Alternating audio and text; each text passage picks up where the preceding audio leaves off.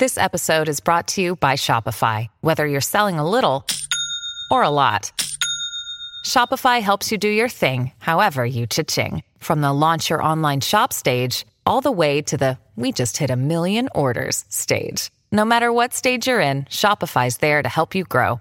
Sign up for a $1 per month trial period at shopify.com slash special offer, all lowercase. That's shopify.com slash special offer.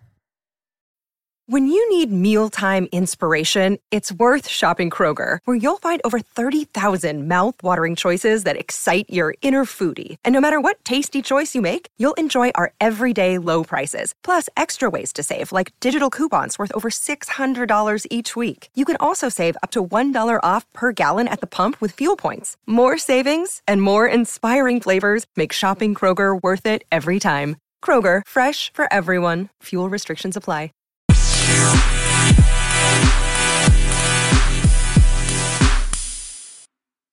Hello, and welcome back to Podcast Royal. We are so glad you are joining us. I am Jessica here with my co host Rachel. Hello. And hey, Rachel, how are you? I'm good. How are you? Good. Um, we're recording episode eight today. Can you believe we're already on number eight? No, I can't. I I can't believe that in two weeks we'll be on double digit numbers. That's crazy. no. Um, so how was your week? Anything new? Yeah, actually, there's some pretty big news that happened to both of us. So we want to, at the top of the episode, say a sincere and heartfelt thank you, thank you, thank you to the Evening Standard for naming Podcast Royal one of its 10 royal podcasts to satisfy your regal cravings. Seriously, this is such an honor. So I backstory on when I found out, I happened to be Googling my name, which makes me sound very vain, but I was looking for a story I'd written, and that's the easiest way to do it is to Google my name and just click on the news tab on Google. And an article came up from the Evening Standard, and I was confused because I've never written for them before. So I called Jessica absolutely freaking out. like I don't even know how to do I couldn't even get words out. So what was your reaction when I called you and told you this? Well, I was super surprised and I wasn't sure where you were going with it because I was I was painting a basement bathroom, not checking Google, and I had no idea. So it was a fun surprise. Yeah, I mean, just such an honor. And we're on the list with heavy hitters like Royally Obsessed, Pod Save the Queen, HeirPod, shows we've been listening to for years. And we're even on there with Archewell Audio. So big congratulations to the other nine podcasts on the list. Again, thank you, Evening Standard. More to come. I mean, as Jessica just said, we are only on episode eight. So there is so much more that we're going to do and interviews that we're going to have with guests on the podcast and just so much more good content. So I, we're just honored. So I, I, I I wish that we could have somehow recorded that FaceTime call because it was jubilation, is what that was. So. yes, we definitely, definitely think the Evening Standard and all of our lovely listeners. Yes, thank you, listeners. Please reach out if you have ideas or content that you want to hear or any recommendations for us. We are always happy um, to to accommodate those requests. So so we thought we would switch it up for you guys today and start things off with our lifestyle segment, um, which we normally do at the end, uh, but we'll do that first and then we'll go into the Royal Rundown of the Week, which is a segment on all of the latest Royal news. Lastly, Rachel has some fun facts for you all, which will tie in nicely with today's lifestyle segment. So if you listen to our episode on the Duchess of Cambridge, you may remember Rachel mentioned that I share a birthday month with Kate, along with another royal we will get into later on. So, in honor of my birthday coming up on Friday, this week, um, I wanted to uh, talk about some fun ways royally inspired women can take ideas from how the royals celebrate their birthdays and incorporate those tips into our own special day. And I thought it was fitting we are doing this content at the start of the year because most people haven't had their 2021 birthday yet, so you can start preparing now. So let's go ahead and jump in. I have about seven tips that I want to share, and we will start this segment off with party decor. As you all likely know, if you follow the royals, and especially the Duchess of Cambridge, the Middleton family owns a not so small family business called Party Pieces. Given that they specialize in party supplies, I have to imagine the Middletons know how to throw quite the special event. For a little history on Party Pieces, it was founded in 1987 by Carol Middleton, Kate's mother, after she became frustrated with not being able to find adequate party supplies when shopping on High Street for special family parties. Rather than settling for less than perfect decorations or quaint homemade decor, Carol took matters into her own hands and became inspired to start Party Pieces so people could have a place to go find exactly what they envisioned for their special events. She took off to a wholesale fair in Birmingham to locate suppliers, got her inventory together, and started the business out of her garden shed. That worked for a couple of years while she was establishing herself, but in 1989, the shed was running out of room. She moved operations to Hungerford in order to accommodate the growth of her business. Fast forward to 1993, and she had outgrown her space there. So she took on renovating a group of dilapidated barns and sheds in Yattendon, turning them to an official Party Pieces headquarters. The business has continued to do very well since then. And by very well, I mean incredibly profitable. Today, it's worth an estimated $40 million. Wow. Yeah. So when we talk about the uh, Middletons not being royal, that does not mean that they're poor. they are not commoners. Anybody with $40 million is not a commoner. right. So in 2019, they revamped the website which I imagine to improve the shopping experience for online customers because that's been a really big thing in recent years. Um, and this was a smart move for Party Pieces because they process thousands of orders every week. On the site, Carol says Party Pieces began as a way to make it easier to celebrate these special events with friends and family, and it's something we've never lost focus of. They offer event decor, tableware, accessories, all to help you plan the perfect party. You can find themed products for kids' parties, elegant decor items for weddings. Um, and I noticed a special event for adult milestone birthdays and bridal showers on the site, which I thought was really fun. Um, they mentioned their team's also available to help you find the right items if you need help shopping. So, my takeaway from this is that Kate and her family know how to throw a good party. I am sure one day George, Charlotte, and Louis will appreciate the benefits of being in the royal family. But right now, I kind of feel like they appreciate the benefits of being Carol Middleton's grandchildren. So, if you want to take some inspiration from this, I recommend looking at party sites to get ideas for your next celebration and make it special with some fun party decor. That could be giant number balloons, faux garland for your tabletop, a shimmering table runner, a fun photo backdrop. I mean, the options are endless. Now, if you're in the US and you're looking for a more local supplier, try a site like Oriental Trading. They have an abundance of party supplies and accessories. Um, you can also Google local small shops in your area.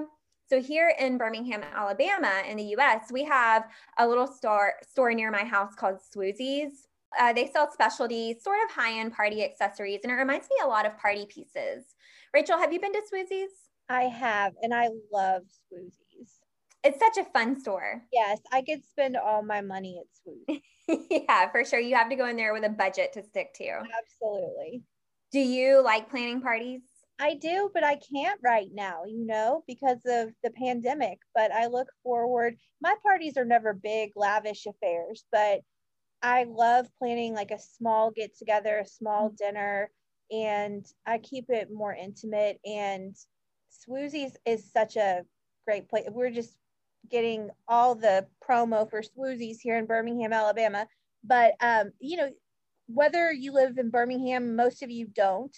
There is likely a store like this wherever you live. So Yes, definitely. And I think they do more locations than just him, but they may just be around the South. Yeah.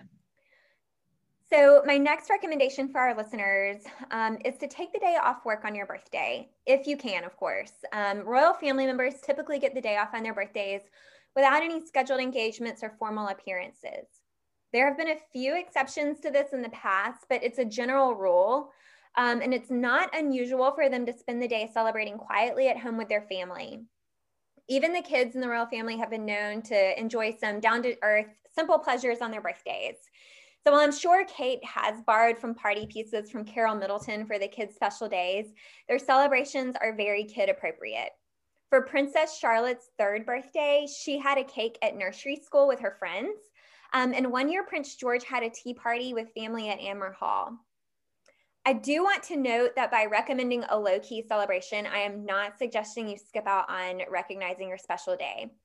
You know, in the US, we have a very work centered culture, and sometimes that means we have the tendency to not take advantage of our paid time off that uh, we get from our employers. I mean, there have definitely been years where I've worked so much I forgot to take my vacation time and lost out on the days. So, definitely, if you have the time, be sure to schedule the day off on your birthday and take the day to relax and do things you want to do.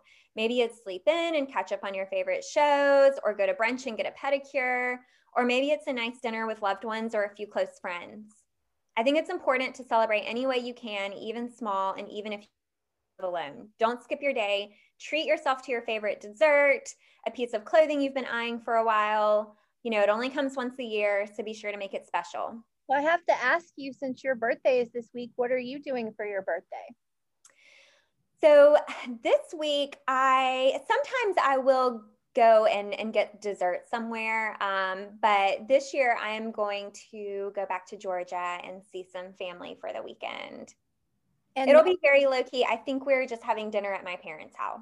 Well, and next week, I would like to take you out to dinner safely, of course. We talked about that offline, but um, I haven't seen Jessica in a long time because of COVID. Like just in, over just over Zoom. That's it. Yeah, and so birthdays call for seeing each other. Do you are you a big birthday person? Because I'm a really big birthday person. Are you are you into birthdays or do you just is it just another day? Obviously not based off of what you're saying, but yeah, I I do like to recognize them. I mean, I have to go over the top. Um, but you know, definitely, I definitely like to do something fun or something special for that day, which actually leads me to my next point. Um, you know, in a typical year, I may not go all out, but on the milestone birthdays, I do like to do something a little bit bigger. Um, you know, so my next point is to make sure your milestone birthdays are memorable. Milestone birthdays may differ in other countries and cultures. But in the US and likely the UK, our big birthdays include 16, 18, 21, 30, 35, 40, 50, 60, and so on. Um, the royals have been known to celebrate milestone birthdays with big parties and fun activities. You know, so if we look at a couple of them, Prince Charles has especially celebrated big. He's had hundreds of guests attending some of his past parties. For Queen Elizabeth's 90th birthday, the Palace commissioned Nadiya Hussain, a winner of the show The Great British Bake Off, um, to make Her Majesty a beautiful three tier cake. One year, the Queen also celebrated by attending a concert at the Royal Albert Hall with performers like Sting, Shawn Mendes, Shaggy, and Kylie Minogue. Um, and for Prince William's 13th birthday, Princess Diana actually surprised him with a cake that looked like two large female breasts. What? Yeah.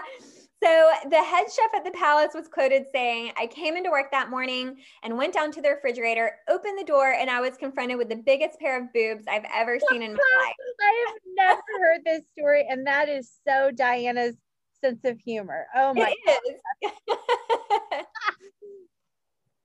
So, the thing to remember about this is that it's important to make your milestone birthday memorable, whether it's taking a trip, throwing a big party, going to a performance. There are tons of options and they don't have to break the bank, uh, you know, but you only get so many milestone years. So, I say make them memorable. Um, Rachel, do you have any uh, memorable birthdays from the past? Probably the one that pops to mind first is my 29th birthday. So, it wasn't actually on the exact day of my birthday. My birthday is September 25th, but for Labor Day weekend, which was a couple weeks prior to that, we a group of friends and I went to the Bahamas and it was the first time that I'd ever been out of the country and it was so magical. And speaking of milestone birthdays, I know you don't have a milestone birthday this year, but I do. So we need to get this figured out by September 25th because obviously that is the priority. around the globe this year is my 35th birthday. I totally agree. And I am all down for it. Yeah. Yeah. I think uh, probably one of my most memorable milestone birthdays was my 30th. Uh, my sister and one of my best friends and I went to New York City um, for my oh, birthday. Yeah. That's, and January yeah. is the time to go. You know, the weather is is cold, but because of that, it's an off season. So it really uh-huh. was super crowded, no lines. We got into all the restaurants we wanted to go to, and it was a really fun time. Love it. I know 29 is not a milestone year, but that was probably one of my most memorable birthday celebrations. I love taking a good trip for the birthday. Yeah, and man, we are all due for a tropical vacation. Yes, we are, honey. Yes, yes, yes. So, my next recommendation I have for our listeners is to celebrate twice. You may know Queen Elizabeth has two birthdays, one being her actual date of birth, which is April 21st, 1926. And this is when she does her private celebration at home. So, on this day, she likes to eat custard tart in brec- uh, for breakfast in bed. Um, you know, but she also does her official celebration for the public to enjoy every June, which is known as Trooping the Color. This is a tradition that dates back to King George II in 1748 and will likely continue on. Um, the reason for this is that June is the nicest time of the year in England to have an outdoor celebration and parade for the public. Um, and actually, I, I noted uh, Prince William's birthday, his actual birthday is in June. So I don't know. Um, I guess he'll probably just do one birthday celebration yeah i i don't know what he'll do with that because his birthday's june 21st yeah so we'll see.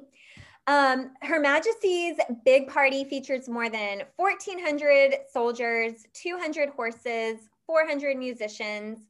There's a fly past by the royal air force and members of the royal family watch from the balcony of buckingham palace.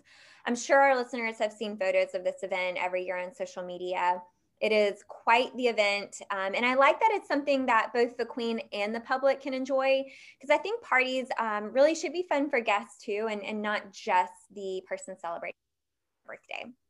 So if you want to celebrate at different times of the year, um, I recommend party on your date of birth and also take time to recognize and do something special on your half birthday. Um, it's a fun excuse to do something special halfway through the year. So, another way um, to celebrate like a royal is to host a themed birthday party. You could go as extravagant or simple as you want here. So, we can look at a few examples from the royal family and how they celebrate their birthdays. Um, the first is Princess Beatrice. For her 31st birthday, she had a super nice vegan dinner party, complete with a three course plant based meal for guests to enjoy. For Prince Harry's 30th birthday, he had a ski resort themed party uh, planned by Pippa Middleton, which included a snow machine, champagne and specialty cocktails, and his favorite dessert. Hold on a minute. How did Pippa Middleton get involved in Harry's birthday? I mean, I know obviously that they're all, I guess, family, but um, okay, interesting. Yeah, I mean, I don't know. Um, I they've gotten to know each other and maybe she um, has gotten good at parties with party pieces. Well, so she does have a book. I'll plug this for Pippa called Celebrate. And I just read it and it's a really good book about planning parties. So this is kind oh, of her wow. thing. So okay. um worth worth the uh worth the purchase. A lot of good recipes in there. I I just read it earlier this month. Okay, well that makes sense why uh, maybe she was uh, planning his party because she knows a thing or two about it. She does. She does. So, Prince Charles had a lavish formal affair for his 70th birthday.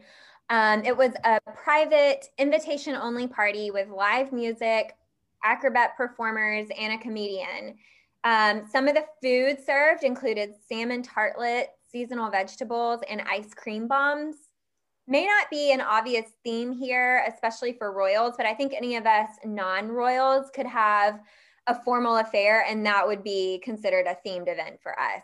Um, his guest list at that party included the crown prince and princess of Denmark, the king and queen of Spain, the king and queen of Belgium, the queen of Jordan, the king and queen of Norway, the prince, uh, Prince Albert of Monaco, Lady Frederick Windsor, Lady Gabriella Windsor, the Grand Duke and Duchess of Luxembourg, the Duke and Duchess of Kent, and the Prince and Princess of Kent. So that was quite the royal guest list. No kidding. you could, um, you know, theme your party a laid back, casual sort of style, or you could go glam and make it dressy. Um, you could also take inspiration from the royals' performers and specialty cocktails and incorporate element of entertainment into your special day. So maybe you create your own special birthday drink for others to enjoy at the party. Um, I've seen this done at a lot of weddings. A lot of times couples yeah. will have like a signature cocktail. Um, you know, you could also bring in like a magician for entertainment or someone um, could provide guests a fun activity with a little favor they could home. I, and I think Rachel, you have too, have probably been to events where we've learned to make a floral arrangement and guests get to take home a vase of flowers when they leave. That's always a really fun party activity. Yes, that is fun. I enjoy that. Have you had any uh, really good themed parties that you've been to that you can remember? Okay, so what popped into my mind when you asked that question was sorority swaps. Do you remember those? Mm-hmm. yep. where a sorority and a fraternity would have what we called a swap, just a party together, and it would always have a theme. Of course, it would always have a requisite t-shirt that went with the theme, and it was it was a good time. there's there's not a whole lot I remember about those parties because hashtag but from what I do remember, they were fun. Yeah. So if our listeners aren't familiar with fraternities and sororities, um, here in the southern United States, they're a pretty big deal at universities, and they are all male and all female social organizations that also have an element of uh, philanthropy involved with them too. And there's a lot of fundraisers, but you also have a lot of fun parties. Um, we definitely in my sorority we had a few fun themed ones um, we always did a toga party every year which is yeah you know so typical but so, typical. so fun so typical so the next recommendation for our listeners um, is out is for those of you who are parents every year kensington palace releases a photograph of the young royals george charlotte and louis Many of these photos have actually been taken by the Duchess of Cambridge herself. And you can do this with your own children. So each year, take a moment to snap a photo of your child, either something formally posed, or you can do a candid shot at their party and share it with friends and family. I think it would be a fun tradition actually to send like a postcard to family and friends with the photo printed on it and a personal little note on the back, you know, thanking them for any gifts that they've received or, um, you know, fun that you had together celebrating. You could include info about the child, like their favorite color, what they want to be when they grow up, any hobbies or accomplishments they've achieved that year. And I, I just really love this idea. And I think I would totally do it if I had kids. I know a lot of parents do this on social media at the start of every school year. But I kind of like the birthday tradition. Um, and I think it would be fun to save copies of postcards that you could look back on when they get older. That's a great idea. So, my last tip is a fun one for our listeners, and that is to create your own gun salute at your birthday party. So every year, the Queen's birthday is marked by the British Army with a 41 gun salute in Hyde Park, a 21 gun salute in Windsor Great Park, and a 62 gun salute at the Tower of London. You can take inspiration from this and create your own bang up time with a toned down salute. Um, you're probably wondering, like, what are you talking about? How am I going to pull this off? Try popping a bottle of champagne for your guests or you could buy a box of sparklers and have guests gather outside and light sparklers together to celebrate. Or you could also buy some funfetti party poppers and let your guests kind of explode those if you don't mind cleaning up that mess. Um, but just a fun, uh, more realistic way to have your own gun salute um, in honor of your birthday, like Her Majesty.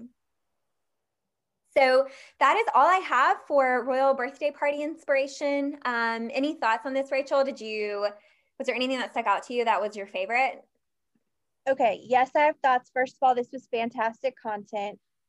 Did I learn anything new? Yes, I learned that Diana got William a boob cake, which is hilarious. And I am absolutely going to require my loved ones to give me a 21 or 41 gun salute with a gun or something. I don't know if we could pop 41 champagne bottles, but I want a gun salute for my birthday from now on. So consider yourself notified, loved ones that are listening to this podcast. I think that might have been my favorite too. I think um, I could totally invest in uh, 41 sparklers every year for my birthday or yes. Like yes. Oh my gosh, we're going to light the place on fire with 41 sparklers. But we'll have fun doing it. That's hilarious. That's that was great, Jess. All right, me now. Your turn. It's all you. Awesome. So, time for the royal rundown. We have a pretty significant one this week. Kate is back to work in 2021 appearing alongside William in the Cambridge's first joint appearance of the year on January 13th, thanking frontline workers on a video call. She looked fantastic. She always does. We always get great little glimpses inside their homes from these Zooms. And on this one, there is an adorable photo in the background of Prince George. I really can't wait to see what Kate does in 2021. Do you have any predictions, Jessica?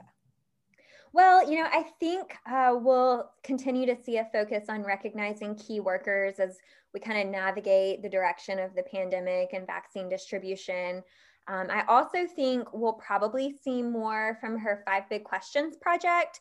And I kind of wonder if she'll focus specifically on parenting during the pandemic. I think all of that kind of ties in together with her work and, and is very relevant to what's going on right now. Um, but on a lighter note, I would love to see more of Kate and William gardening with their kids. I think that would be great content this spring. Absolutely. Absolutely. I think t- I have a feeling that 2021 is going to be a big year for Kate. Kate has a milestone birthday in January of 2022. So if she's anything like me, I kind of always get reflective before a milestone birthday and mm-hmm. you know, what do I want to do? What you know obviously kate is doing great things with her life so she doesn't have to worry about that. But you know am i in the place i want to be in? And so i expect this for that and many other reasons to be a big year for her. So um, speaking of the cambridges william has a new documentary out on discovery plus called prince william a planet for us all. I have not had a chance to watch it yet. Have you watched it yet? No i haven't. I'm going to watch it. I just need to find a way to get access to it the film follows William over the course of two years doing conservation work everywhere from the UK to Africa and Asia. And in addition to talking about his immense work with the natural world, William apparently also reveals that both George and Charlotte are quote unquote cheeky, which, what does that? I'm going to sound like such a non Anglophile, but what does that mean? Like, just that they're like, cheeky is sort of like um like a little bit rude in a good-hearted way like uh, like sassy? Yeah like sassy. Okay well i think he was asked which one is more cheeky george or charlotte and he said they're both equally cheeky. Well we've seen charlotte be cheeky for sure. oh sure. my gosh. Char- I, now that i know what cheeky is charlotte is best. So in honor of Martin Luther King Jr. Day here in the US, which was yesterday, we are recording this on January 19th. Harry and Meghan sent a letter and donated meal boxes to veterans that volunteered with The Mission Continues. Their letter said, quote, in honor of this day of service and in recognition of Dr. Martin Luther King Jr. and all that he stood for, we want to send our thanks and gratitude to the team at The Mission Continues.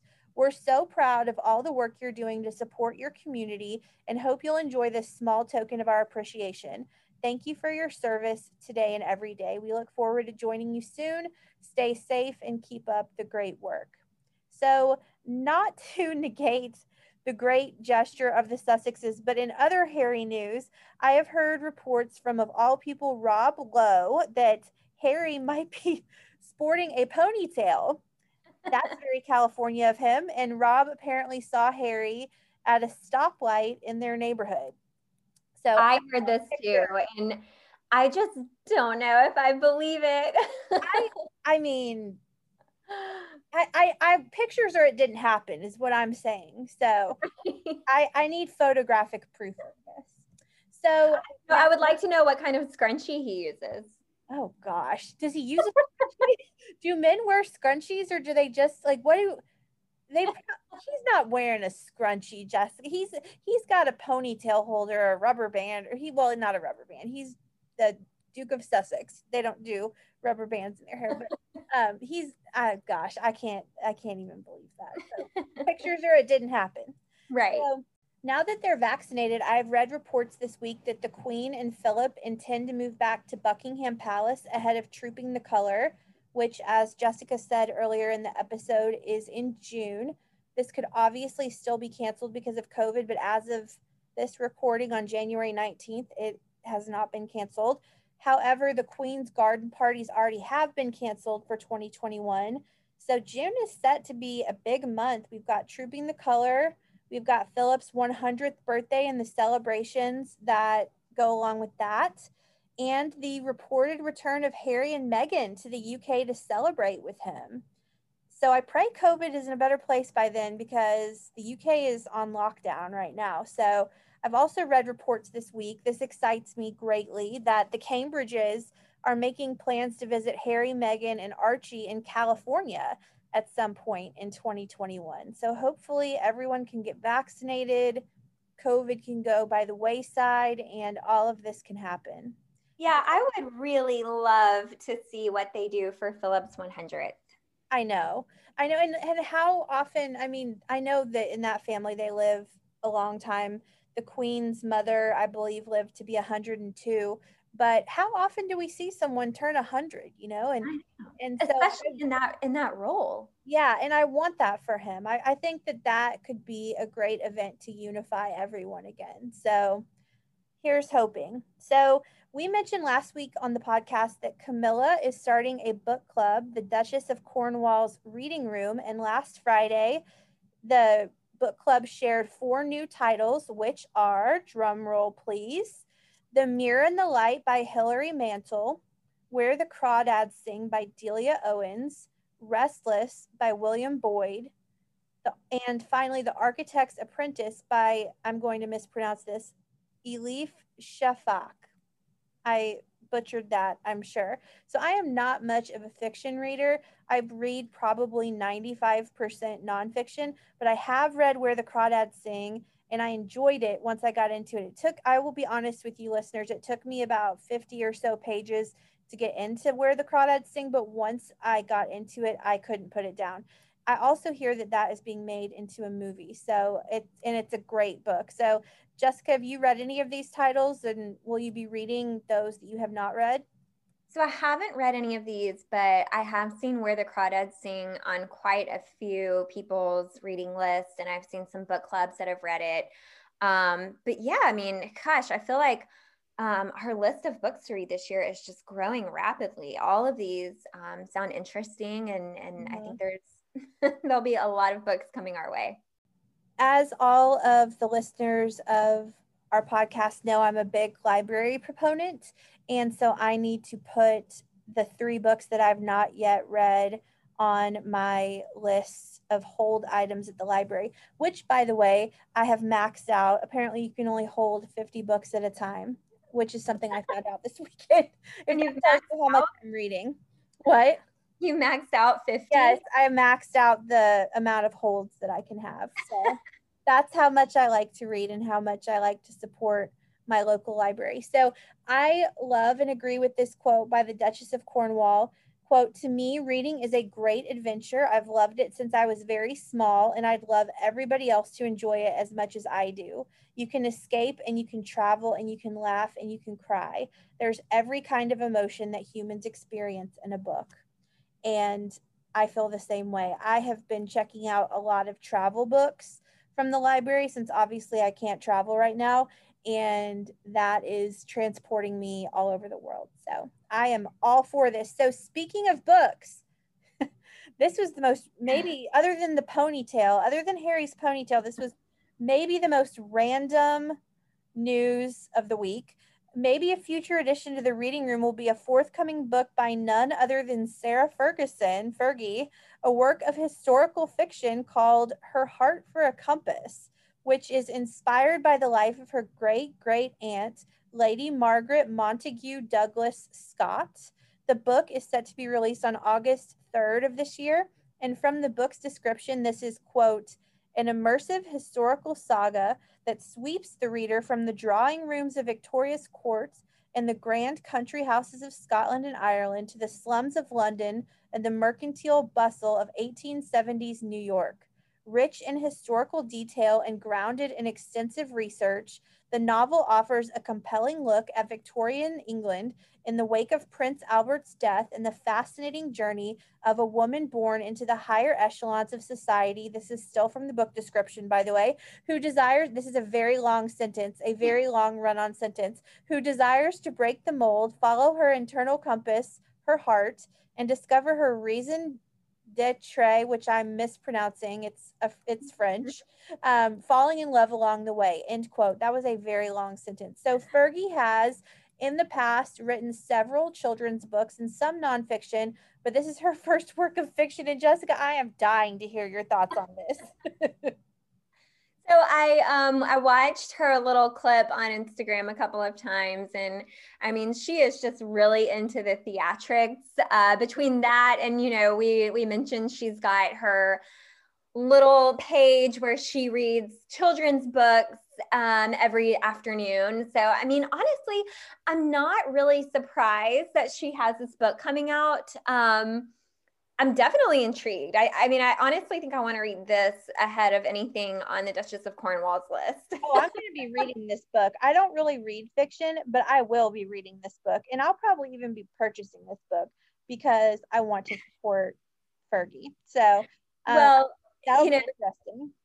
Yeah, I mean, it the description of it sort of sounds like a book I might have read in my childhood almost like it i'm sure the theme is very adult but the description does not really give me adult vibes um, but i did note it's uh, it's co-written with a lady named marguerite kai or, or kay i'm not sure how you say that and she's a historical romance author. Um, so i don't know how big of a part she had in this and, and how big of a part fergie had but it was a joint effort it sounds like. Yeah i think when celebrities, and that's a loose term. I mean, I consider Fergie a celebrity, even though she, well, she's not really royal anymore, but she, you know, she's a, royally adjacent. I think that this is probably her idea, and she did a lot of the ideating, but I bet that the other woman did most of the writing. So, yeah, that's what I was thinking. Good for, you know what? Hey, good for Fergie for continuing to career pivot and innovate. And she has said this week that she loved Bridgerton, which I've seen, but Jessica hasn't seen yet. You got to get on that, Jessica. It's really good. And she said she loved it so much she watched it twice. And this plot kind of sounds a little bit Bridgertonish. So um, I'm excited to read it. So random news. So speaking of Fergie, it has been confirmed that her youngest daughter Eugenie and husband Jack Brooksbank have moved back into the Royal Lodge with Fergie. And strangely enough, Fergie's ex husband, Prince Andrew, they have cohabitated there together for years and years and years, even though they've been divorced for a long time. And this is after only living in Frogmore Cottage for six weeks. So it is reported that Eugenie and Jack returned to the Royal Lodge for Christmas and because of the lockdown in the UK, have just decided to go ahead and stay there until after the birth of their first child, which it has also been confirmed that Eugenie is due to give birth to her first child in mid February. So it's coming up quickly. So it seems the door is still open for them to return to Frogmore after COVID passes or after they adjust to life with a new baby. So sounds like the door isn't totally closed, but they are at the Royal Lodge for the time being. So any thoughts? That's the end of the royal rundown. So, any thoughts, Jessica, on anything that was discussed that you're just dying to say? I mean, you know, I think it makes sense now why, you know, there was so much speculation on why they were moving out of Frogmore Cottage and um, definitely seeing sort of what their plans are now with the baby and with lockdown restrictions in the UK and the holidays. It, you know, I totally understand why they may be temporarily at, um, you know, with their parents and, and, you know, with a new baby, you want as much help as you can get. So I kind of feel like they'll move back into Frogmore Cottage after a couple of months. Yeah, I do too. It makes sense. I mean, you know, it's, it's a real, they're on a real lockdown in the UK. And so it makes sense that they want to be with her parents and not deprive them of the first few months of this baby's life. So it that that report actually made me feel a lot better and made a whole lot of sense. So yes. Segment three, final segment of the day. First of all, I can't kick this segment off without because we're going to recognize a birthday girl whose birthday is actually today. If you're listening to this on January 20th, when this episode drops, it is Sophie, Countess of Wessex's birthday. But on Friday, as we've alluded to in the podcast, it's my lovely co host, Jessica's birthday. So happy, happy, happy birthday, Jessica. I love you and many happy returns. So I had to say that before we went into Sophie. So for our third and final segment of the day, we celebrate the birthday of Sophie, Countess of Wessex, who turns 56 on January 20th. Sophie might kind of fly under the radar, but the wife of Prince Edward, the Queen's youngest, is one of the hardest working royals there is. So here is just a little more about her. So, Sophie, Countess of Wessex, is one of the Queen's absolute favorite family members, so much so that Sophie even calls Her Majesty Mama as though she was a biological child. Sophie has been married to Edward, the Queen's fourth and youngest child, since 1999. It is the only first marriage of the Queen's four children to not end in divorce. Sophie is the stable, hardworking, dependable backbone of the family, preferring to put her nose to the grindstone and, though very much a full time working royal, remain out of the press. She's drama free and someone the queen can not only count on, but really, truly enjoys. Sophie is actually one of my favorite royals. She first caught my attention back in the 90s because back then she just had this deeply striking resemblance to Diana. If you watch video of her wedding in 1999, which of course was only two years after we lost Diana, it's almost eerie how much she looks like Diana. She is beautiful and blonde and fashion forward, and her marriage to Edward is seemingly rock solid. She was a bit of an older bride, not marrying until she was 34, which is the age that I am and Jessica is about to be. And maybe because of this, she's just always really demonstrated a maturity that I look up to. Contrast that to Diana, who, as we all know, got married when she was barely 20. So 34 was quite an old royal bride for that generation. So here are some fast facts about the birthday girl. She and Edward met for the first time in 1987.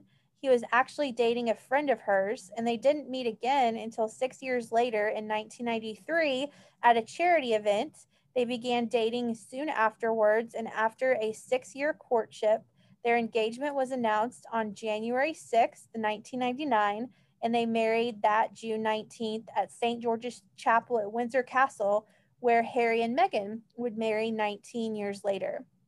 She and Edward have two children Lady Louise Windsor, who is 17, and James Viscount Severn, who is 13. We've mentioned this on the podcast before. I think it was last week no, it wasn't last week. It was at some point we've mentioned this, but before Louise was born in 2003, Sophie suffered from an ectopic pregnancy in 2001. And when she gave birth to Louise two years later, it was prematurely, as Sophie had a sudden placental abruption that could have killed them both. She underwent an emergency C section, and thankfully, Louise was a healthy baby. The family lives at Bagshot Park, which is about 10 miles south of Windsor. And Sophie is an HRH and is patron of over 70 charities and organizations. She also goes on hundreds of engagements annually and has a keen interest in provisions for people with disabilities and children. She also does ample work for the prevention of blindness in developing countries and agriculture and has a keen interest in fashion. She is considered one of the most stylish members of the family.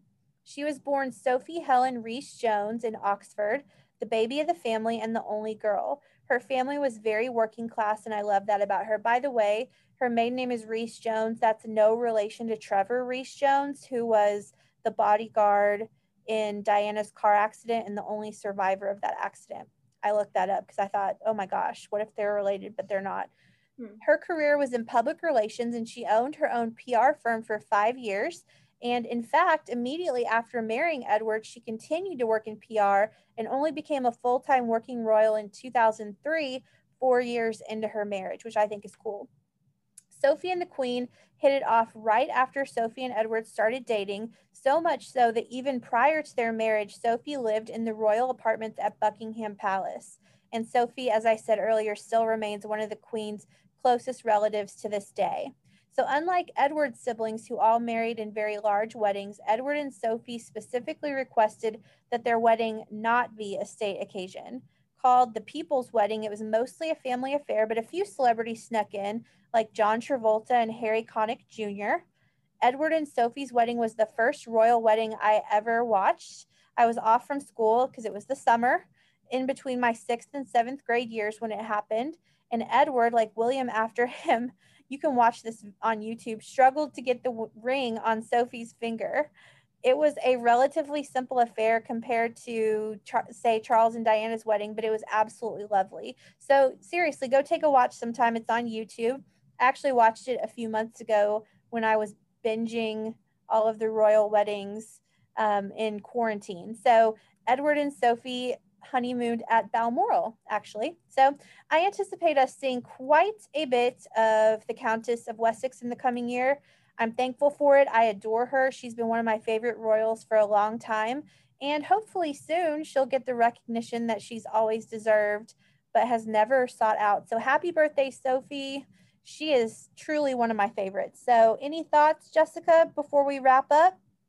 Well, I was just sitting here while you were talking and I was checking out side by side photos of Sophie Wessex and Princess Diana, and you are totally right. There yeah, is such, eh, you know, and I've seen both of them before, but I I didn't really put the connection together. But when you look at them side by side, there is a striking resemblance. Yeah, they had the same, roughly the same haircut, and there are moments where I would look at Sophie in the 90s and it, it was very, especially right after Diana died, it was very eerie because she looks like she could be her sister. So, um, that's episode eight for you, my friends. Thank you so much for tuning in to Podcast Royal. Follow us on Instagram at Podcast Royal email us at hellopodcastroyal at gmail.com. And don't forget to subscribe, rate, and review our podcast. We will see all of you lovely people next week. Bye. Bye.